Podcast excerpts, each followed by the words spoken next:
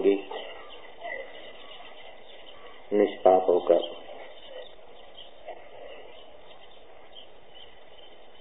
साधना करता नहीं उसकी साधना होने लगती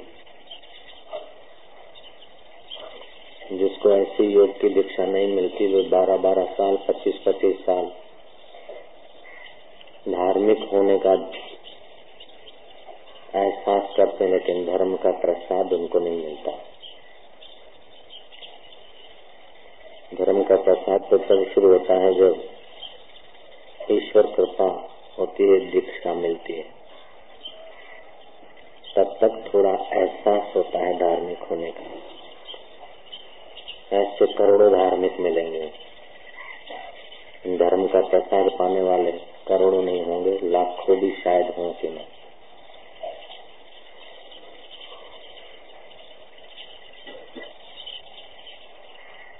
इसको सहज योग बोलते हैं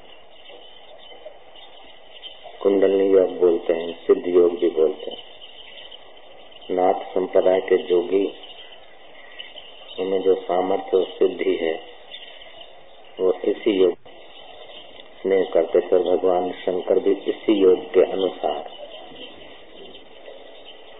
अभी तक समाधि में है इसका कोई छोर नहीं जितना आगे बढ़ो उतना बढ़ो जितना भी जा सको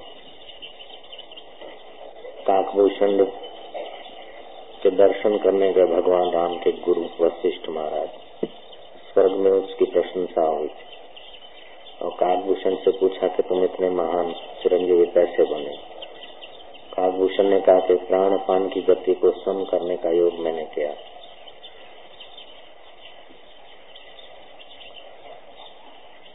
इसमें मुख्य प्रारंभ में प्राणायाम है। दाएँ नथुन से श्वास लेकर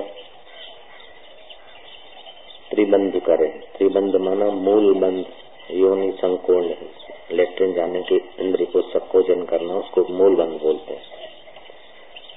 पेट को अंदर करना, उसे उड़ियान बंद कहते हैं। और ठोडी को, दाढ़ी को कंठ को तरफ़ रखना, उसको जाल अंदर बंद करते इस युक्ति को जो नहीं जानते हैं वो ध्यान कर भी लें तो उनका सिर ऊपर हो जाए। यहाँ से आगे साधना चलेगी नहीं उनकी। अथवा तो यूँ हो जाए तो दीदी ऊपर साधना नहीं जाएगी जैसे टोटी, रबड़ की टोटी पाइप यूँ हो जाए तभी भी प्रेशर नहीं जाएगा पानी का। प्रेशर को रोकने वाली हो जाएगी। और यूँ जाए तो भी रोकने वाली हो जाएगी। सीधी होगी तो पानी चढ़ेगा ऊपर। ऐसे ही मन, प्राण और ओज चेतना ऊपर चढ़ती है। प्राणायाम कई प्रकार के होते हैं। चौसठ प्रकार के मेरे गुरुदेव प्राणायाम जानते थे। और वे कहते थे, इससे भी और ज़्यादा भी होते हैं। मैं नहीं जानता हूँ। ऐसे सरल महापुरुष। कोई भी एक दो प्रकार के प्राणायाम को साध कर, साधक शीघ्र सिद्ध हो, सिद्धि के रास्ते चल सकता है। उन प्राणायामों में जितनी देर कुंभक होता है, कायदे से हाँ बेकायदे नहीं, जल्दबाजी से, युक्ति से, उतना ही उसका सामर्थ्य और साधना की गहराइया शुरू होती है।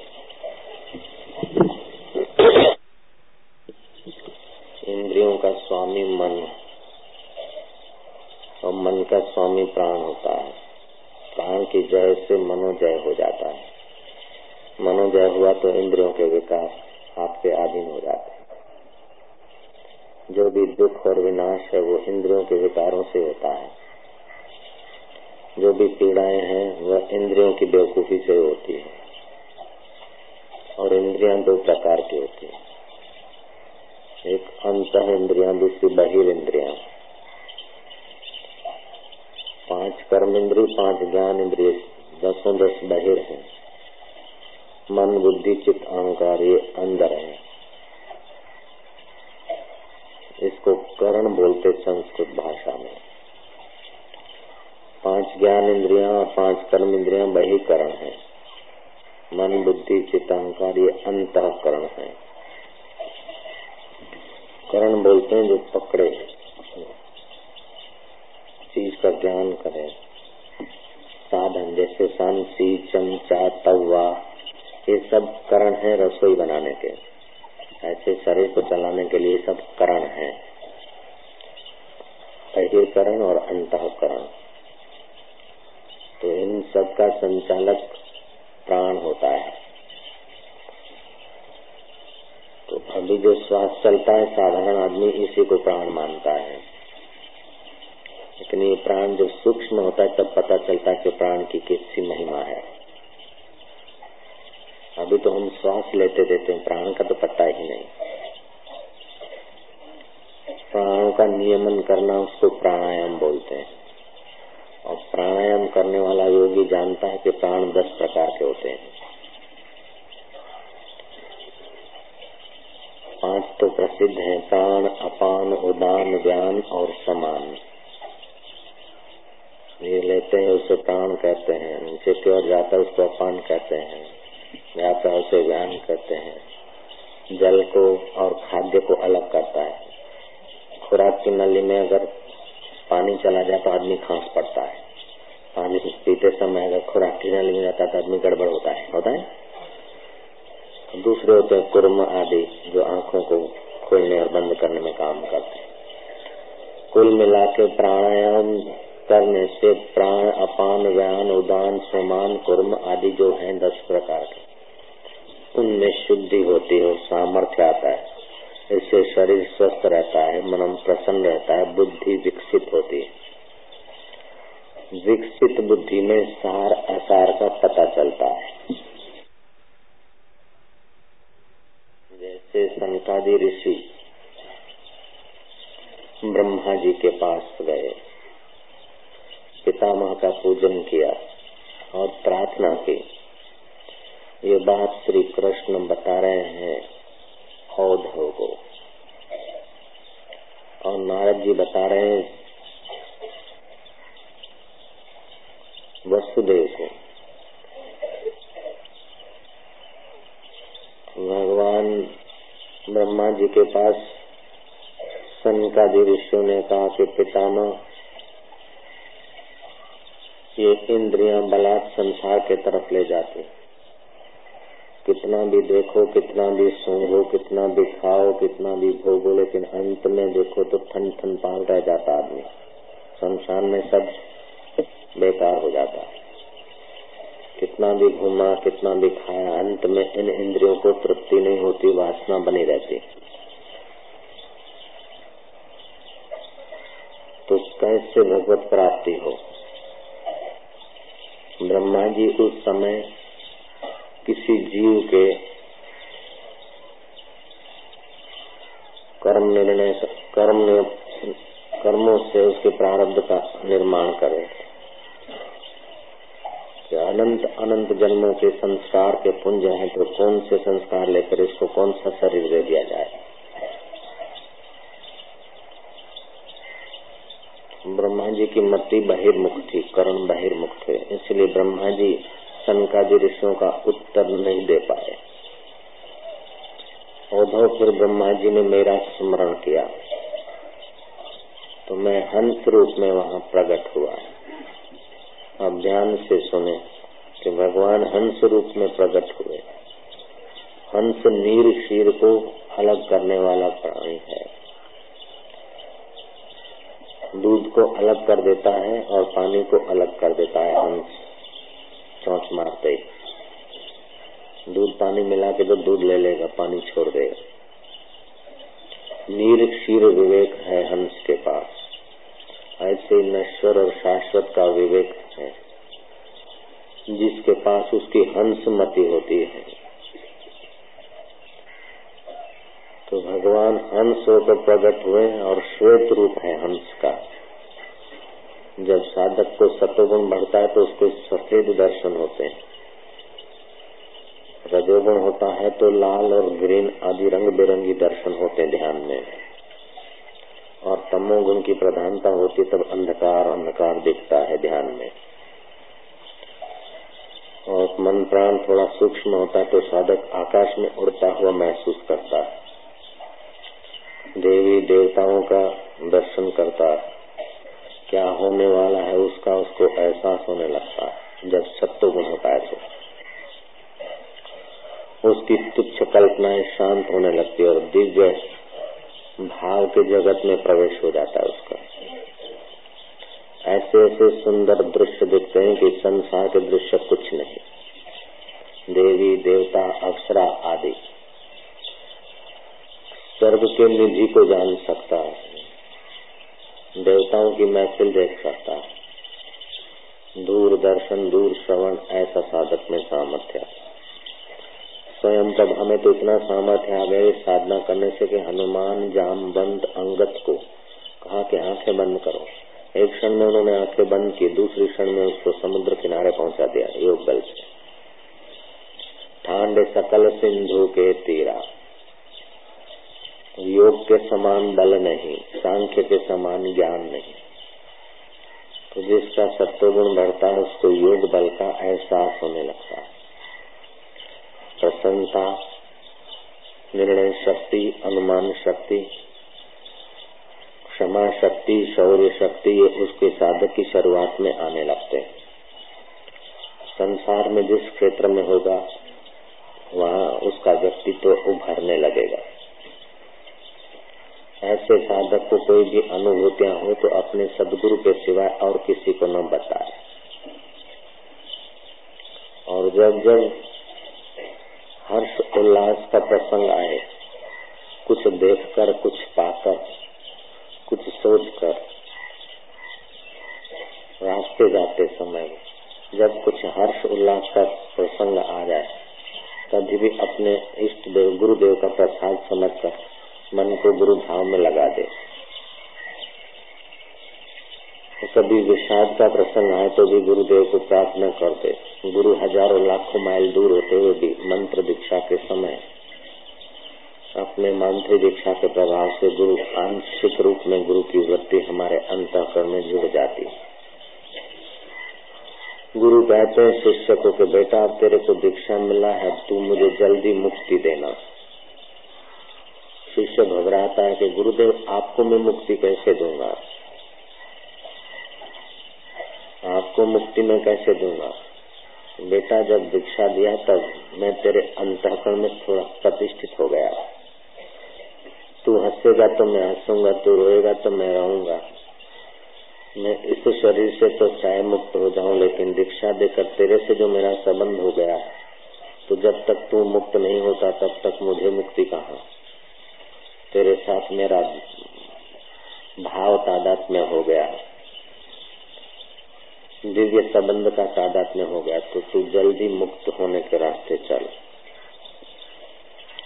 जैसे उत्तम शिक्षक चाहते कि विद्यार्थी पढ़ लिख के पास हो जाए तो पूरा हो गया उसका गुरुकुल में। और न पास होता है तो शिक्षक के मत से बोझ जा रहता है। ऐसे ही गुरु ने कहा कि बेटा, तू जल्दी से मुक्त हो जाना नहीं तो तू जो करेगा अच्छा करेगा तो भी मैं अंतकरण में देखूँगा और बुरा करेगा तो भी देखूँगा। अच्छा करेगा तो धन्यवाद और बुरा करेगा तो डांट। मेरे को तेरे चित्त में बैठकर मेहनत ज़्यादा समय मत करवाना कर अच्छा और बुरा से पार हो जाना है अच्छा तो करे, लेकिन अच्छा करने का अपने में अहम न लाए। बुरे से बच्चे फिर भी जब अच्छा करता है, करता बनता है तो बुरा भी होता है। तो अच्छा बुरा अच्छा करे और बुरा न करे फिर भी उससे बुरा हो जाएगा तब तक हो जाएगा जब तक अच्छा और बुरा दोनों की सत्यता छोड़कर अपने सत्य स्वरूप में नहीं आता तब तक उससे कभी न कभी होता ही रहेगा विडम्बना का प्रश्न संकादि ऋषियों ने पूछा ब्रह्मा जी से और ब्रह्मा जी की मति लगी थी कर्म में। तो जो कुछ करने में है, वो राग द्वेष से मति को रंग होता है। राग द्वेष की मति वाला रंग सत्य का निर्णय नहीं कर सकता। सत्य के निर्णय के लिए राग द्वेष रहित अवस्था चाहिए। तो औधव में प्रकट हुआ और मुझसे ये प्रश्न पूछा गया। पहले तो ब्रह्मा जी ने कहा, तुम कौन हो? यहाँ प्रकट होने वाले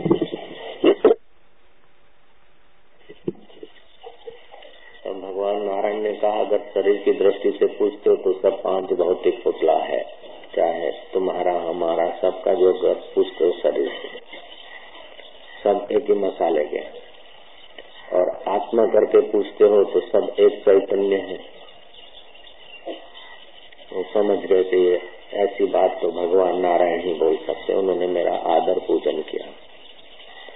फिर प्रश्न रखा सनिकादि ऋषियों ने। इंद्रियों को रोकते हैं तो रुकती नहीं, और थोड़ा सा रुकती है तो फिर बहिर्मुख हो जाती तो भगवान हंसावतार ने कहा कि इंद्रियों को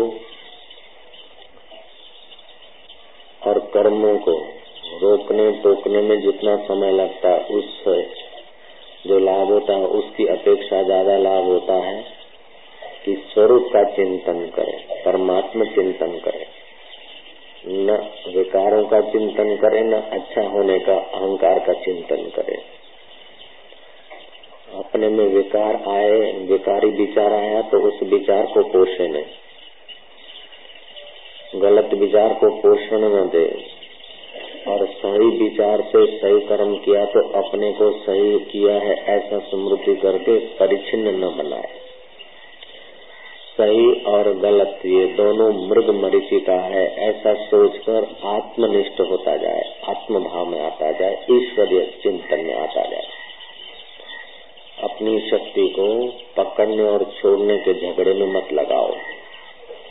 ये पाना है और ये छोड़ना है मेरे को शादी नहीं करना है, ये आग्रह भी मत रखो।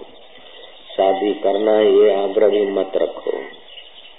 मेरे को यहाँ जाना है आग्रह भी मत रखो, और यहाँ नहीं जाना है आग्रह भी मत रखो। तुम आग्रह रखो स्वरूप का आत्म चिंतन का तो आत्मा हो जाओगे, और आत्मा परमात्मा की एकता हो जाए तो बस सब कुछ हो गया तो आत्मानुसंधान करना चाहिए। आत्मानुसंधान में सफलता देने के लिए छंदोगी उपनिषद में लिखा है कि जिसने प्राणायाम आदि करके मन को शुद्ध किया है, वह आत्मज्ञान के प्रसाद में प्रतिष्ठित हो जाता है। प्राणायाम जब हम श्वास लेते हैं, उसको पूरक कहा जाता है। श्वास रोकते हैं, उसे कुंभक कहा जाता है।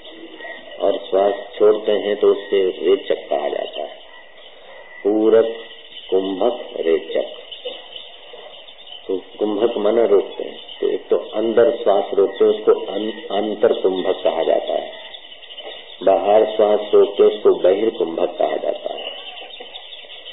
तो पाँच बार बाहर श्वास रोके आधा आधा मिनट।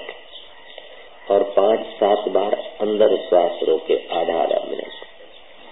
चालीस दिन नियम से अभ्यास करे उसको इतना सारा फ़ायदा होगा कि लगेगा कि मेरे लिए कोई कुछ असंभव नहीं। स्वस्थ रहना असंभव नहीं, प्रसन्न रहना असंभव नहीं। अच्छे अच्छे निर्णय करने की क्षमता आ जाएगी और अच्छे में से जो परमात्मा है, उसके ज्ञान सुनने की प्यास पैदा हो जाएगी। खाली चालीस दिन नियम से करे, चमत्कार हो जाएगा और आधा घंटा रोज, बस। आधा घंटा लगेगा, चालीस दिन करें। एकदम अपने को परिवर्तित मानेगा। गुरु मंत्र लिया है। और नियम से पद्मासन या सिद्धासन, आसन बिछाकर, गर्म आसन बिछाकर, जिससे अर्थिंग न मिले धरती का, ऐसा आसन बिछाकर नियम से प्राणायाम करे त्रिकाल संध्या के समय। चालीस दिन के अंदर तो वो कहीं तो कहीं पहुँच जाता है। आधा घंटा ही लगता है। और ये सब साधारण आदमी भी कर सकते हैं बिजली लोग भी कर सकते हैं। साधारण आदमी वो नहीं है जिसके पास पैसा कम है। साधारण आदमी वो है जो साधारण चीज़ों में अपनी ज़िंदगी खपा रहा है। गैर हम देखते कोई महिष में ज़िंदगी खपा रहा है तो कोई मील में खपा रहा है तो कोई दो हज़ार की नौकरी में खपा रहा है तो कोई पाँच हज़ार की नौकरी में ज़िंदगी खपा रहा है। जो नौकर होकर खप रहे हैं रुपए गिनते गिनते खप रहे हैं। जो साधारण काम में अपना समय खपा रहा है, वो सब साधारण जीव होते हैं। जो असाधारण आत्मा परमात्मा के लिए समय लगाता है, वो महान होते हैं, महात्मा होते हैं। तो ये काम साधारण आदमी भी कर सकता है और महात्मा तो सहज में करते हैं। श्वास लिया, उस समय त्रिबंध करे मूल बंध संन्यास जाने की जगह को सुकुड़ इससे विकारों पर विजय पाने की शक्ति बढ़ेगी। उड़ियान बंद पेट को अंदर रखे आध्यात्मिक उड़ान करेगा। जाल अंदर बंद बुद्धि का विकास होगा तेज़ी से। चमत्कारिक। ये प्रैक्टिकल ज्ञान है। त्रिबंध करके सुबह पाँच प्राणायाम करे और उसमें आभ्यंतर कुंभक बाहिर कुंभक दोपहर को करे, ऐसा, शाम को करे सूर्य के समय। जब आधा मिनट श्वास रोके, उस समय गुरु मंत्र का जाप करे। अथवा तो गुरु ने जो दिया है, अजपा गायत्री श्वासोश्वास की, उसका अनुसंधान करें। अपना फालतू व्यवहार या फालतू बातचीत या फालतू कर्मों में जो समय जाता है केवल उस पर निगरानी रखकर वही समय साधना में लगाए तो भी साक्षात्कार हो सकता है। बिन ज़रूरी बोलना, बिन ज़रूरी घूमना, बिन ज़रूरी खाना, बिन ज़रूरी समय सप में लगाना, उतना समय अगर बचा ले तो भी परमात्मा का दर्शन हो जाएगा आत्मज्ञान हो जाएगा बिन ज़रूरी में जो समय जाता है, वो ज़रूरी में ज़रूरी जो आत्मज्ञान आत्म ध्यान आत्मचिंतन और गुरु मंत्र जब उसमें लगा दे तो आदमी का व्यक्तित्व निखर आएगा, प्रभावशाली हो जाएगा। प्रभावशाली होगा तो फिर बिन ज़रूरी काम उसके पास घसीट जाएगा वाहवाही करने वाले आ जाएँगे, मित्र ये, उसमें सावधान रहे। और ये सावधानी मिलेगी सत्संग से। इसलिए ज्यो जो साधक ऊँचा उठता है त्यों त्यों सतगुरु के सानिध्य की ज़्यादा ज़रूरत पड़ती है। अगर सतगुरु का सानिध्य नहीं मिलेगा तो जो समाज में पहले मान नहीं मिलता था, वो मिलने लग जाएगा। जो ऑफ़िस में पहले बॉस लड़ता था, वो खुशामद करने लग जाएगा। जो धंधा और कमाई पहले नहीं होती थी, सतगुरु ने मंत्र दीक्षा दिया कुछ होने लगा। तो फिर वो आदमी उसमें रम जाता है। रम जाता है तो आगे का रास्ते यात्रा नहीं कर सकता। इसीलिए वो आदमी सावधान रहे। नहीं तो कई वर्ष ऐसे चले जाते ऐसे कई लोगों को मैं जानता हूँ। कोई पूछता नहीं था दीक्षा ली एमएलए हो गए मिनिस्टर हो गए। अब टाइम ही नहीं मिलता भजन करने का। धंधा इतना चलता नहीं था, अब साई की दया हो गई। और सीए बैठा है होला और तो बहुत अच्छा चलता है। अच्छा तो चला, लेकिन ये कोई बड़ी बात नहीं तो दीक्षा लेने के बाद कितने कर्म खट जाते हैं और पुण्य बढ़ जाते हैं। तो आदमी को संसार में थोड़ा सुख सुविधा मिलने लगता है। अगर उसी में रम जाता है तो भी साधना छूट जाती है। और कभी कभी उसकी कसौटी के लिए अथवा उसके प्रारब्ध वेग से उसको थोड़ी दुख या असुविधा आती है, तभी भी साधना से उसको श्रद्धा छूट जाती है, तब छोड़ देता है। तो दुख प्रारब्ध वेग से आता है तो बड़ा दुख आने वाला है दीक्षा ले लिया तो उस दुख का प्रभाव घट जाता है, लेकिन फिर भी प्रारब्ध से तो आएगा तो सही। तो दुख में भी साधन न छोड़े, सुख में भी साधन न छोड़े। अपमान में भी साधन न छोड़े और खूब मान मिले तो भी साधन को कुर्बान करके मान का भिखारी न बने। तो ऐसा साधक आसानी से पहुँचता है।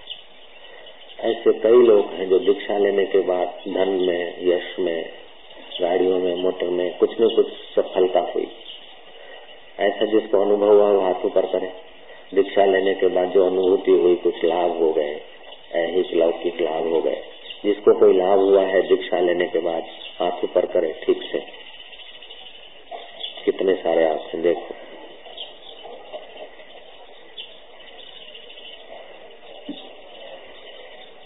जी तो इन लौकिक लाभों को पाने के बाद भी लाभ में रम न जाए और आगे बढ़े।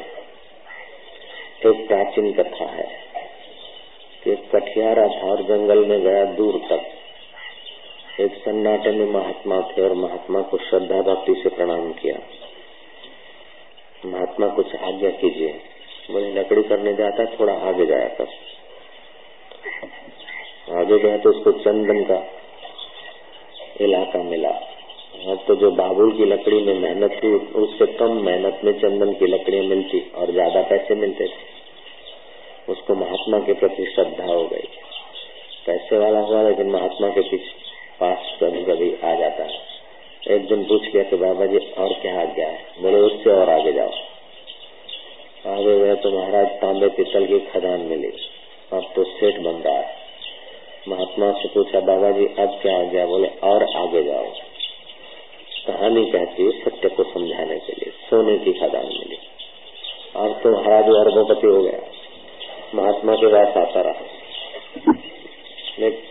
बाबा जी अब क्या आज्ञा है गुरु महाराज? सेवा चाकरी करता है, बाबा ने कहा, और आगे जाए रत्नों की खान मिली। बाबा जी से पूछा गया, बाबा जी अब क्या आज्ञा है? पहले जो बाबुल की रोट लकड़ियाँ बेच के खाता था, उस समय भले सुविधा कम थी, लेकिन शांति और निर्भयता ज़्यादा थी। अब सोने की खदान और रत्नों की खान मिल गई है। सुविधाएँ बहुत है, लेकिन अंदर से बाबा जी पहले जैसी निर्भीकता और मस्ती नहीं है थोड़ा खोखलापन हो गया। बाबा जी ने कहा, ये समझते तो ठीक है, और आगे जाओ। आगे गए तो मैं सोने की खदान न और कोई एक जीवन मुक्त महात्मा की कुटिया मिली। उसने देखा कि आगे तो ये महात्मा, एक महात्मा ने हीरे मोतियों तक पहुँचा दिया, रत्नों की खान तक पहुँचा दिया, और उन्हीं की आज्ञा से यहाँ पहुँचा हूँ। बाबा जी मैं आपके चरणों में आया आगे आगे आगे करते आप तक पहुँचा। बाबा ने कहा, मेरे तक पहुँच गया तो बैठ जा और ले ले दीक्षा। मेरे तक पहुँच गया है तो बैठ जा, ले ले दीक्षा। दीक्षा का मतलब है जो देने का सामर्थ्य रखते हैं। शाह का मतलब है जो बचाने की श्रद्धा, भक्ति रखते हैं। शिष्य का समर्पण और गुरु का सामर्थ्य। शिष्य के करने की तत्परता और गुरु को देने की तत्परता जब मिलता है, तब दीक्षा घटती है। उसमें एक भी अगर दोनों में से एक तरफ़ से अगर कमी हो जाए तो साधना रुक जाती है। गुरु में देने का सामर्थ्य न हो तभी भी शिष्य वहीं रुक जाता है। और शिष्य में चलने की तत्परता नहीं, तभी भी शिष्य जितना चला, उतना ही तक पहुँचता है। जैसे साइकिल के दो पहिए में से एक पहिया अगर निकल जाए तो दूसरा पहिया क्या करे? तो दिए से जो दिया जाए आध्यात्मिक किरण, आध्यात्मिक शक्ति, अक्षा माना जो पचाए जाए तो जो लेने की जगह पर है उसे शिष्य कहा जाता है जो देने की जगह पर है उसको दाता, गुरु कहा जाता है। तो शिष्य सत्पात्र हो और गुरु समर्थ हो। शिष्य आगे आगे जाकर जब ऐसे गुरु को प्राप्त होता है तो फिर खदानों से, स्वर्ण के खदानों से, या हीरे जवाहरातों से जो चीज़ नहीं मिलती है, वो चीज़ गुरु दीक्षा से मिलती है। इसीलिए रामायणकार ने कहा कि गुरु बिना भवन निधि तरह ही न कोई चाहे बिरंची शंकर सम हो दीक्षा देते समय अपनी निगाहों के द्वारा कृपा बरसाए। उसको शाम्भवी दीक्षा बोलते हैं। मानसी दीक्षा उसको बोलते हैं। जो वेद का स्टैंडर्ड मंत्र जो है, साधारण आदमी जो है वेद के स्टैंडर्ड मंत्र जो है, तांत्रिक, फांत्रिक नहीं, वैदिक मंत्र। वैदिक मंत्र गुरु जी दे, उसको मंत्र दीक्षा बोलते हैं। और तीसरी होती है स्पर्श दीक्षा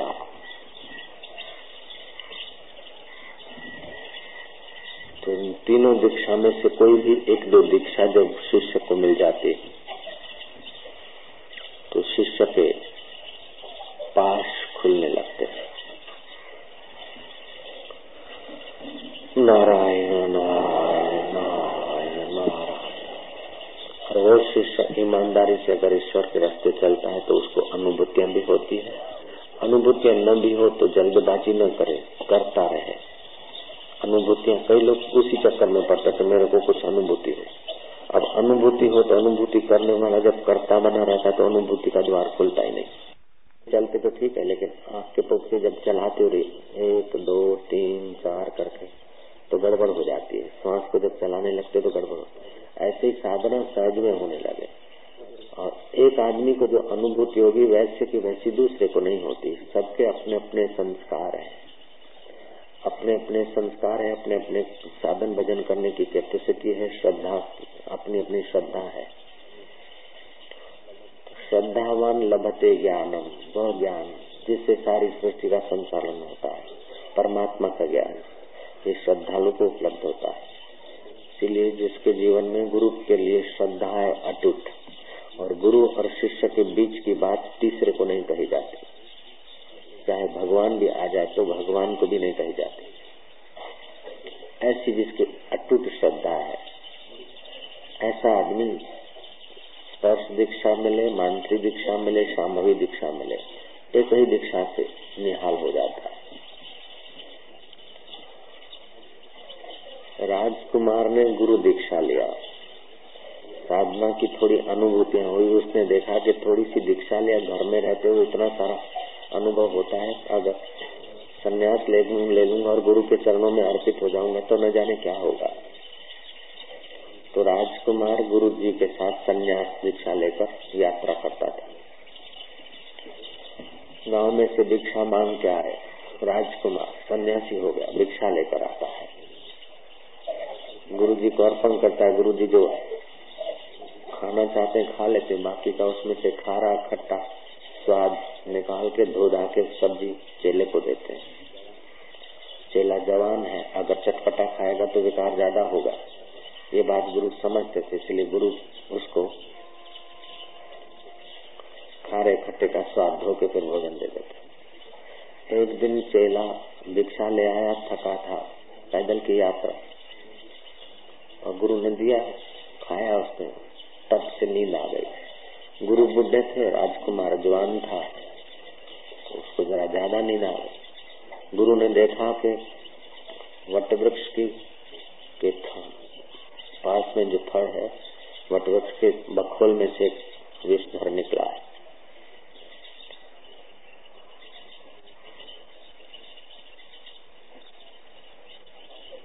तो महाराज सांप निकला तो गुरु ने देखा अपनी शक्ति देकर सांप से पूछा क्यों आया बोले जो तुम्हारा शिष्य है उसको काटने के लिए आया उसी का हमारा वैर है लेना देना है इसलिए विधाता ने उसको यहाँ भेजा है गुरु ने कहा मैं मेरे शिष्य को काटने नहीं दूँगा तेरे को भस्म कर दूँगा बोले भले आप कुछ कर दो दूसरे जन्म में होगा तीसरे जन्म में होगा लेना देना तो पूरा होगा ही गुरु ने कहा नहीं ठहर ठहर लेना देना अभी पूरा करो मेरी हाजिरी में गैर हाजिरी में न जाने क्या क्या करे तो तो सांप ने कहा तो मैं इसके गले पर नंख मारूँगा और अपना मुँह गीला करूँगा इसके रक्त से क्योंकि इसने भी हमारे को किसी जन्म में ऐसे ही पकड़ा था बोले गले पर काटेगा तो मर जाएगा तो मरे तो मरे दूसरी जगह कर ले तू बोले नहीं महाराज ऐसा ही है हमारा लेना देना इसके गले के हैं रक्त से मेरा मुँह गीला करूँगा गुरु ने कहा अच्छा ठीक है गले के रक्त से गले के खून से तुम मुँह गिला करना चाहता है ठहर मैं करवा देता हूँ गुरु जी ने छरा निकाला शिष्य की छाती पे बैठा और गले का रक्त लेने के लिए शिष्य ने देखा कि गुरु जी छाती में और हाथ में छुड़ा शिष्य इतना निश्चिंत हो गया कि गहरी नींद में खो गया।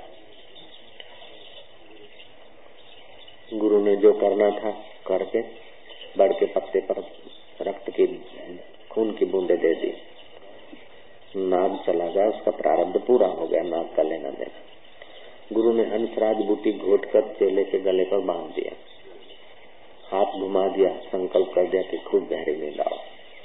नींद तो ऐसी आई चेले को कि रात हो रही है, सूरज ढल गया। ऐसा सोया गुरु ने देखा कि खतरे की जगह यहाँ शिष्य को सुलाना रात भर ठीक नहीं। शिष्य को जगाया। गुरु शिष्य जाने लगे। जो भूतपूर्व राजकुमार था, सम्राट का बेटा था, और सच्चे सम्राट का बेटा हो रहा है। बाप सम्राट ने तो नश्वर गादी देनी थी और गुरु सम्राट शाश्वत गादी पे ले जा रहे हैं। लाखों जन्म के बाद बाप मिलकर जो चीज़ नहीं दे पाए, लाखों जन्म की माताएँ जो नहीं दे पाए, लाखों जन्म के मित्र नहीं दे पाए, ऐसी आत्मगादी पर गुरु जी ले जाना चाहते शिष्य के मन में कोई संदेह रहे, ये गुरु को पसंद नहीं होता है। शिष्य को अश्रद्धा रहे, संदेह रहे, अथवा भटकीला मन रहे, ये गुरु को पसंद नहीं होता। गुरु ने पूछा कि बेटा, कुछ पूछना है तो पूछ ले। गुरु जी कुछ नहीं पूछना। ले बेटा, तेरे गले पे इतना सारा बंदा है और मैं तेरी छाती पे चढ़ गया था, छुरा लेकर तेरी आँखें खुली थी, फिर तूने मेरे को देखकर भी आँखें बंद कर ली।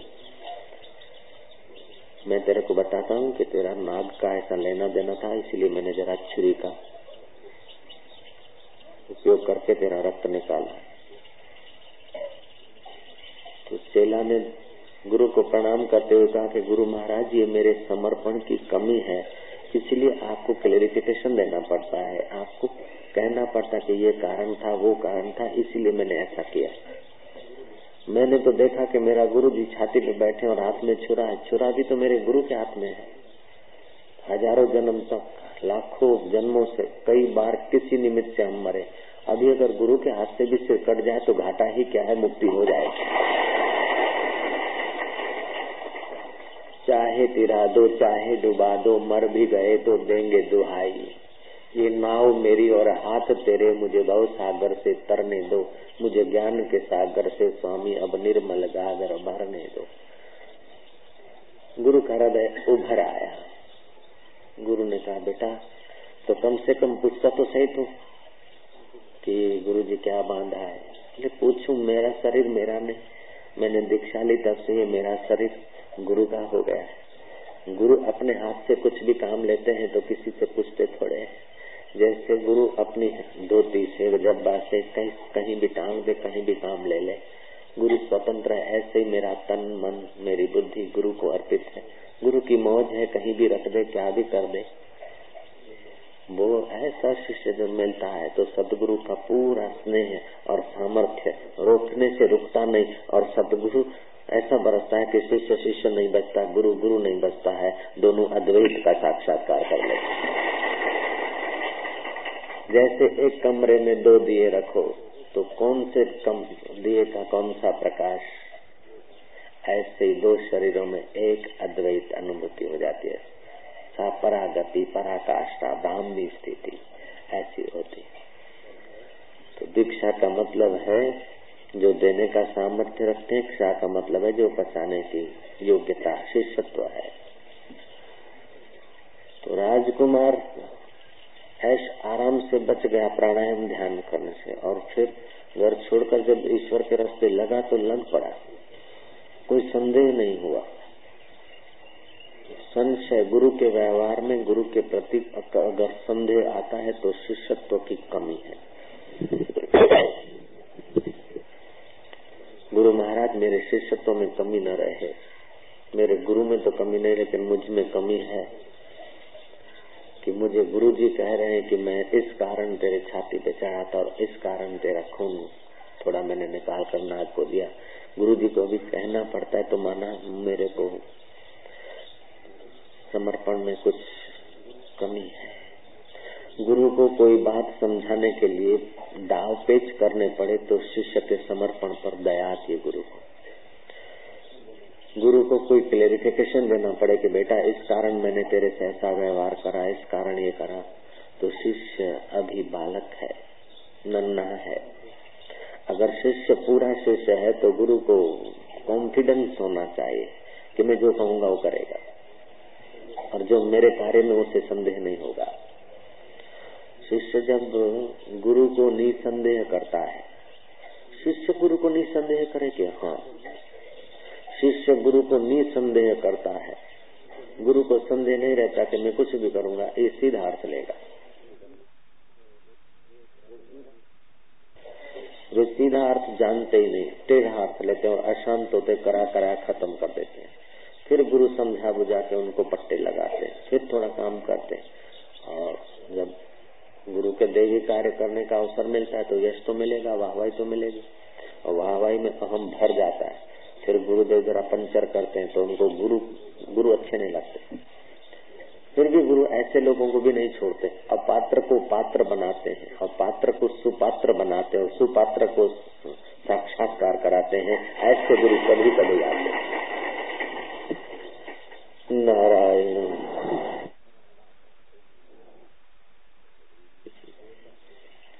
अगर पूरा सत शिष्य मिल जाए तो सतगुरु देर नहीं करता।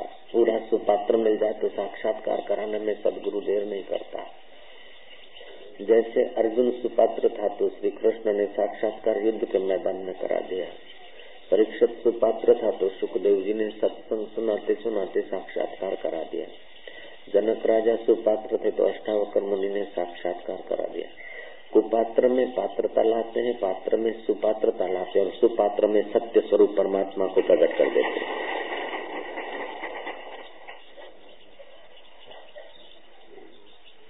दीक्षा कोई साधारण बात नहीं है। माता पिता के रजवीर से जो शरीर बनता है, वो शुद्र होता है, शुद्र चीज़ों से बना है। दीक्षा देने के बाद वो द्विजात्य होता है। फिर पुण्य कर्म करने का उसको अधिकार होता है, वेद पढ़ने का अधिकार होता है, संध्या गायत्री करने का उसको अधिकार मिलता है। जैसे आईएएस ऑफिसर जब तक उसकी पोस्टिंग नहीं हुई, तब तक उसके आईएएस का प्रभाव नहीं दिखेगा। कलेक्टर की पोस्टिंग हो जाए, तब उसका प्रभाव दिखेगा। उसकी सही की वैल्यू होगी, उसके पहले खुद सही करो। नौकरी नहीं मिली है आईएएस पढ़ के आ गए इंटरव्यू में गए इंटरव्यू भी दे के आए, लेकिन पोस्टिंग नहीं हुई। और फिर कोई कागजों पे सही करे तो उसकी कोई कीमत नहीं। और पोस्टिंग हुई है सूरत में और जा रहा है अमेरिका में और वहाँ जाके सहिया करता है तो क्या वैल्यू होगी? जयराम जी की। आईएएस ऑफिसर तो हो आप, लेकिन जहाँ की पोस्टिंग है, वही तुम्हारे सही का प्रभाव पड़ेगा। ऐसे तुम्हारे जिस केंद्र में स्थिति है, वहाँ के संकल्प का अथवा उसी प्रकार की क्रियाओं का प्रभाव तुम देखोगे। तो दीक्षा, एक ब्रह्म हत्या के पाप को भस्म करती है दीक्षा, और दीक्षा एक ही बार ली जाती है। ऐसा नहीं कि चलो हर बार दीक्षा मिलती तो अपन बैठ जाओ। नहीं, पत्नी ने लिया है और पति को। दिलाना है तो दोनों साथ में बैठे। पति ने लिया है, पत्नी को बाकी तो साथ में बैठे। बाकी दोबारा दीक्षा नहीं लिया जाता।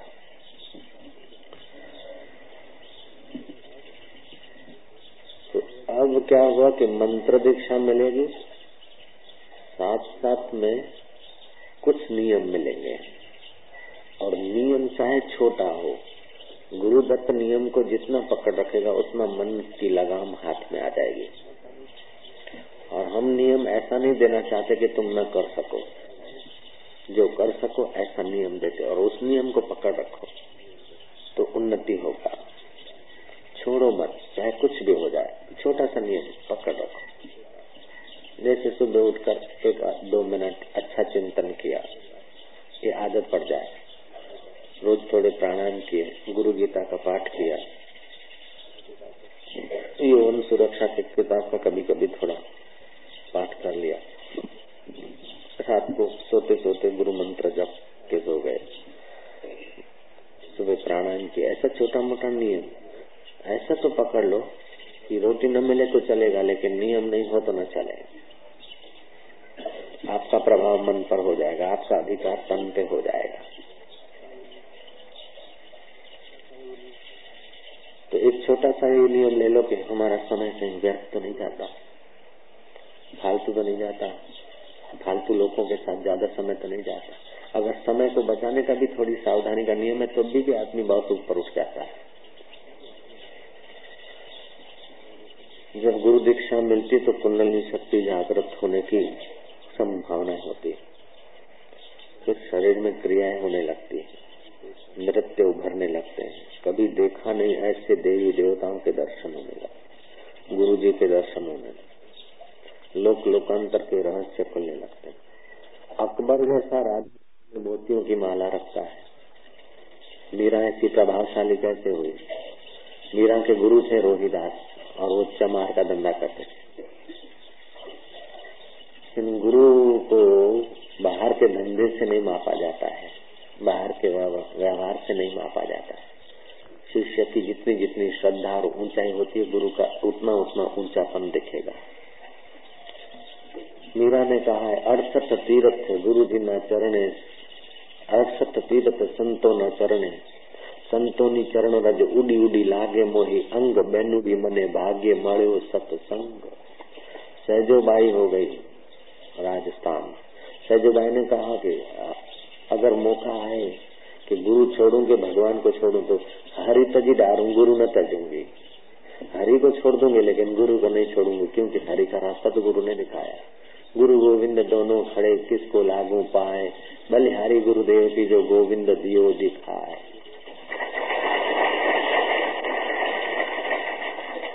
तो दुनिया के सारे संबंध में छोड़ दूँगा, लेकिन मेरे गुरु का रास्ता मैं नहीं छोड़ूँगा। जब शिष्य में ऐसी अटूट श्रद्धा आती है तो गुरु भी सोचते हैं कि मैं सारी विद्या सिद्धियाँ सब कुछ छोड़ दूँगा, लेकिन शिष्य में तेरा हाथ नहीं छोड़ूँगा।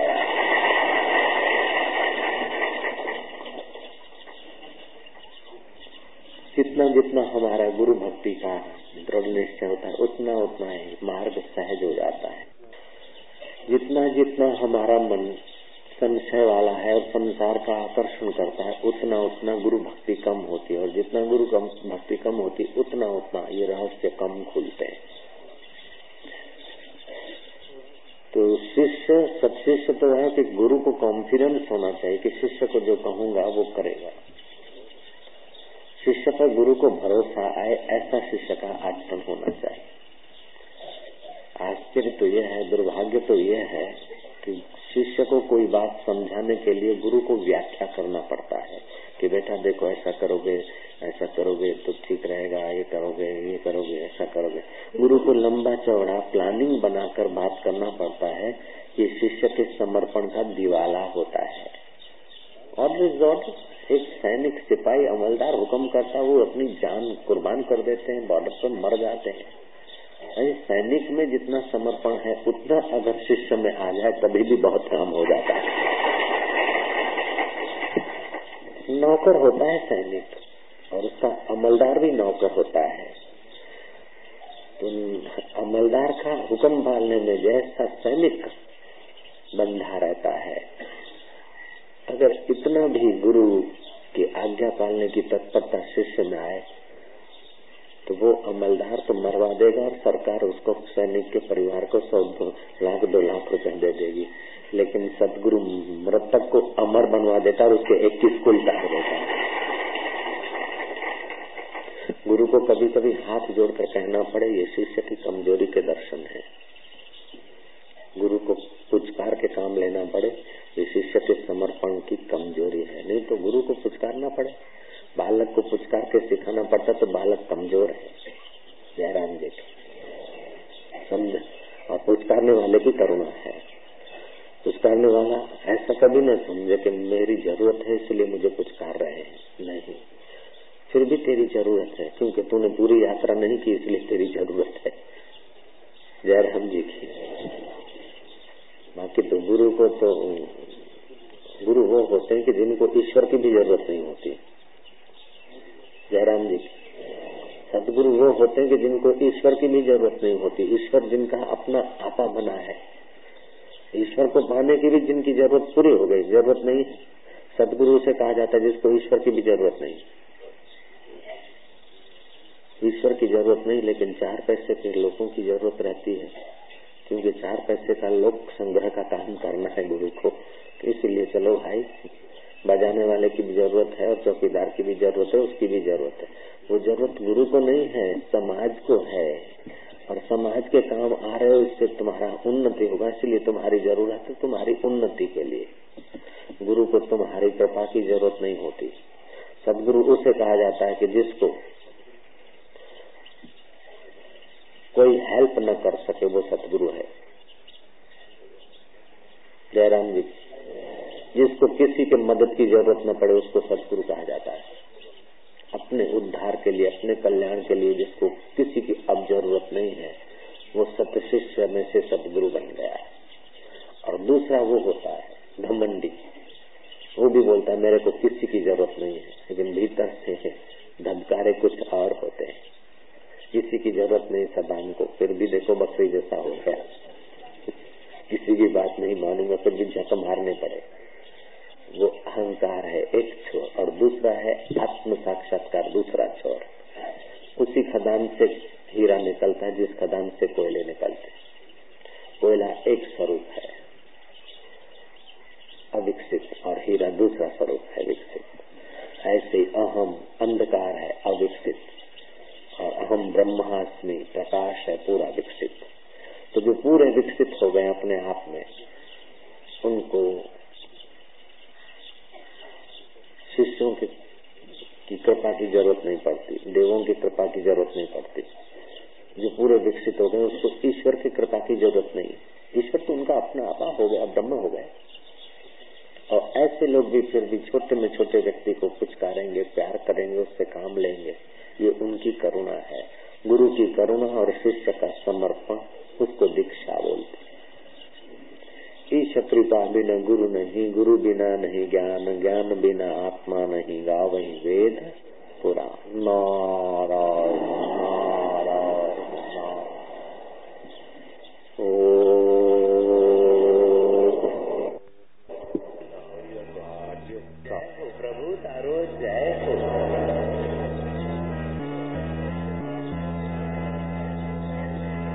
था कि मीरा प्रेम दीवानी हुई थी, लेकिन अभी अनुभव कर रहे हैं।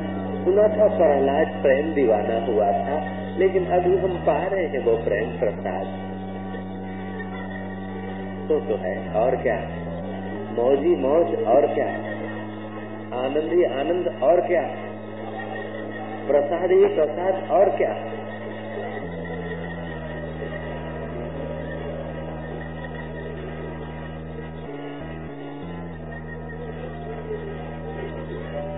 तेरी कृपा, तेरी दया, तेरी प्रसादी तुझी में पावन हो रहे हैं।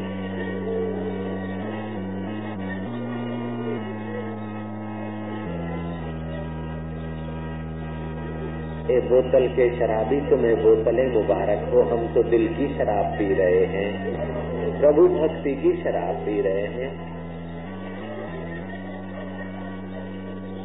ए सत्ता की शराब, तुझे सत्ता मुबारक हो। धन की शराब, तुझे धन मुबारक हो। कुर्सी की शराब, तुझे कुर्सी मुबारक हो, लेकिन सदा नहीं टिकेगी। भक्ति की शराब तो यहाँ भी और वहाँ भी बेड़ा पार कर दी है।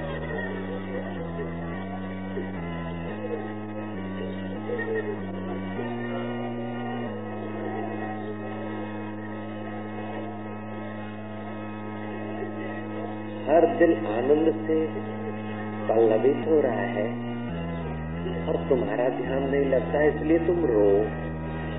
तुम्हें प्रेम प्रसाद नहीं प्राप्त हो रहा है इसलिए तुम उस प्रेम स्वरूप को प्यार करो। ये वाला में वाल करो। ध्यान करने की कोशिश मत करो। केवल भगवान को स्नेह करते जाओ। केवल हृदय को विकसित, प्रसन्न बनाते जाओ।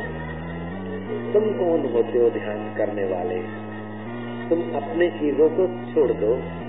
मीरा की नाई, भगवान को और गुरुदेव को स्नेह करते जाओ।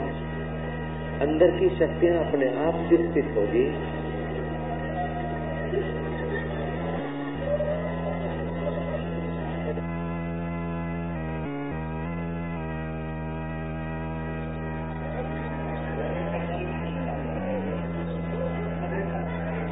એને ગુરુદેવને વહાલ કરતા જાઓ બધું આમ કરીને બેસતું તો દસ વર્ષમાં ના લાગે ધ્યાન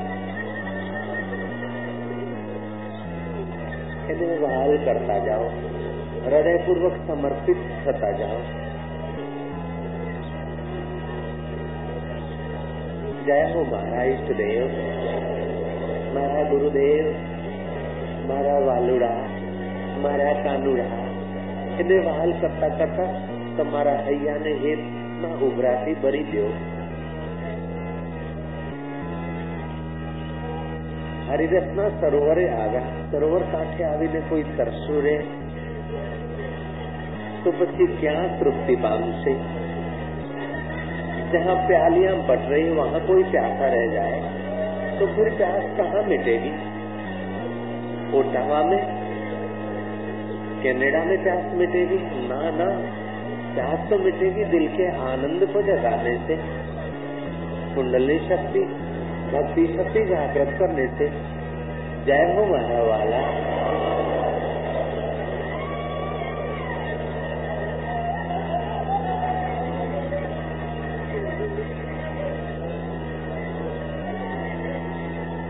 जब तक जी में जान रहे, तन में सहन रहे, तब तक तेरे में श्रद्धा बढ़ती रहे। हे प्रियतम, हे पुरुषोत्तम, हे गुरुदेव, हे आत्मदेव, जय हो मारा वालुड़ा संसार के लिए तो कई लोग रोते हँसते हैं, लेकिन उनका उनका कई जन्मों तक रोना हंसना चालू रहता है। लेकिन जो भगवान के विरह में रोते हैं, उनके पार जल जाते हैं और भगवान को प्रेम करते हँसते हैं, उनका आनंद जग जाता है, प्रेम प्रकट हो जाता है। ओ माय गॉड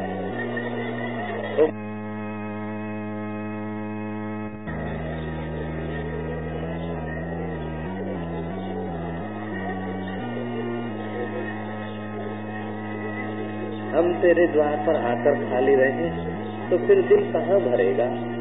सरोवर के किनारे आकर खाली रहेंगे तो फिर जन्म जन्म की प्यास की कहाँ मिटेगी? वो धन से नहीं मिटती पति से नहीं मिटती, पत्नियों से नहीं मिटती। वह तो परमात्मा के प्रसाद से प्यास मिटती है, जन्मों की।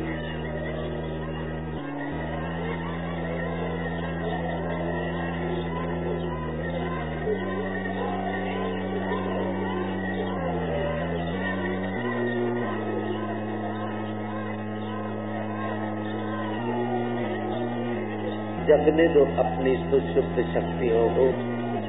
जगने दो अपनी आत्म चेतना को सुना है, आत्मा है, लेकिन अभी अनुभव करना है।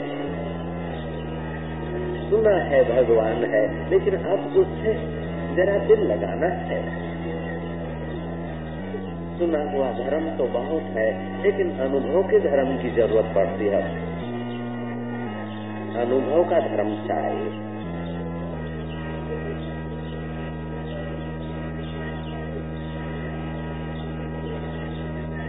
तुम ईगोलेस होते जाओ बाकी की शाम्भवी दीक्षा का प्रसाद भगवान और संतों के तरफ़ से पट रहा है। रेडियो और टीवी के वेव नहीं दिखते, फिर भी जहाँ जहाँ चैनल और स्टेशन होती है, वहाँ का वहाँ। रेडियो और टीवी के वेव प्रत्यक्ष होते हैं। ऐसे जहाँ श्रद्धा और समर्पण होता है, वहाँ संतों की दुआ और भगवान की कृपा के वेव हृदय में महसूस होते हैं। ये बाहर की आँखों से देखने की विद्या नहीं ये तो दिल की आँखों में, दिल की गहराई में अनुभव करने की विद्या है। बाहर कब तक देखोगे तुम अपनी चैनल खोलो। तुम अपना स्टेशन खोलो।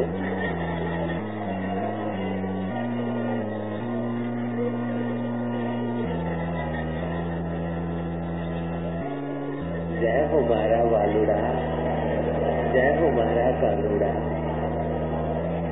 मारा गुरुदेव तुम्हारो जय। हो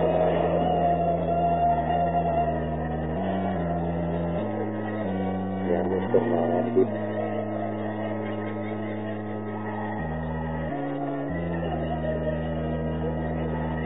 तक ध्यान करते थे तो लगता नहीं था।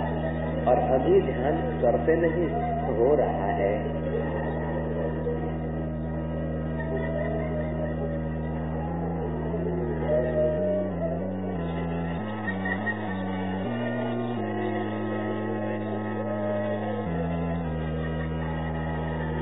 सच्चे हृदय से प्रार्थना करो कि मेरी चित्त शक्ति जागृत हो, मेरी कुंडली शक्ति जागृत हो।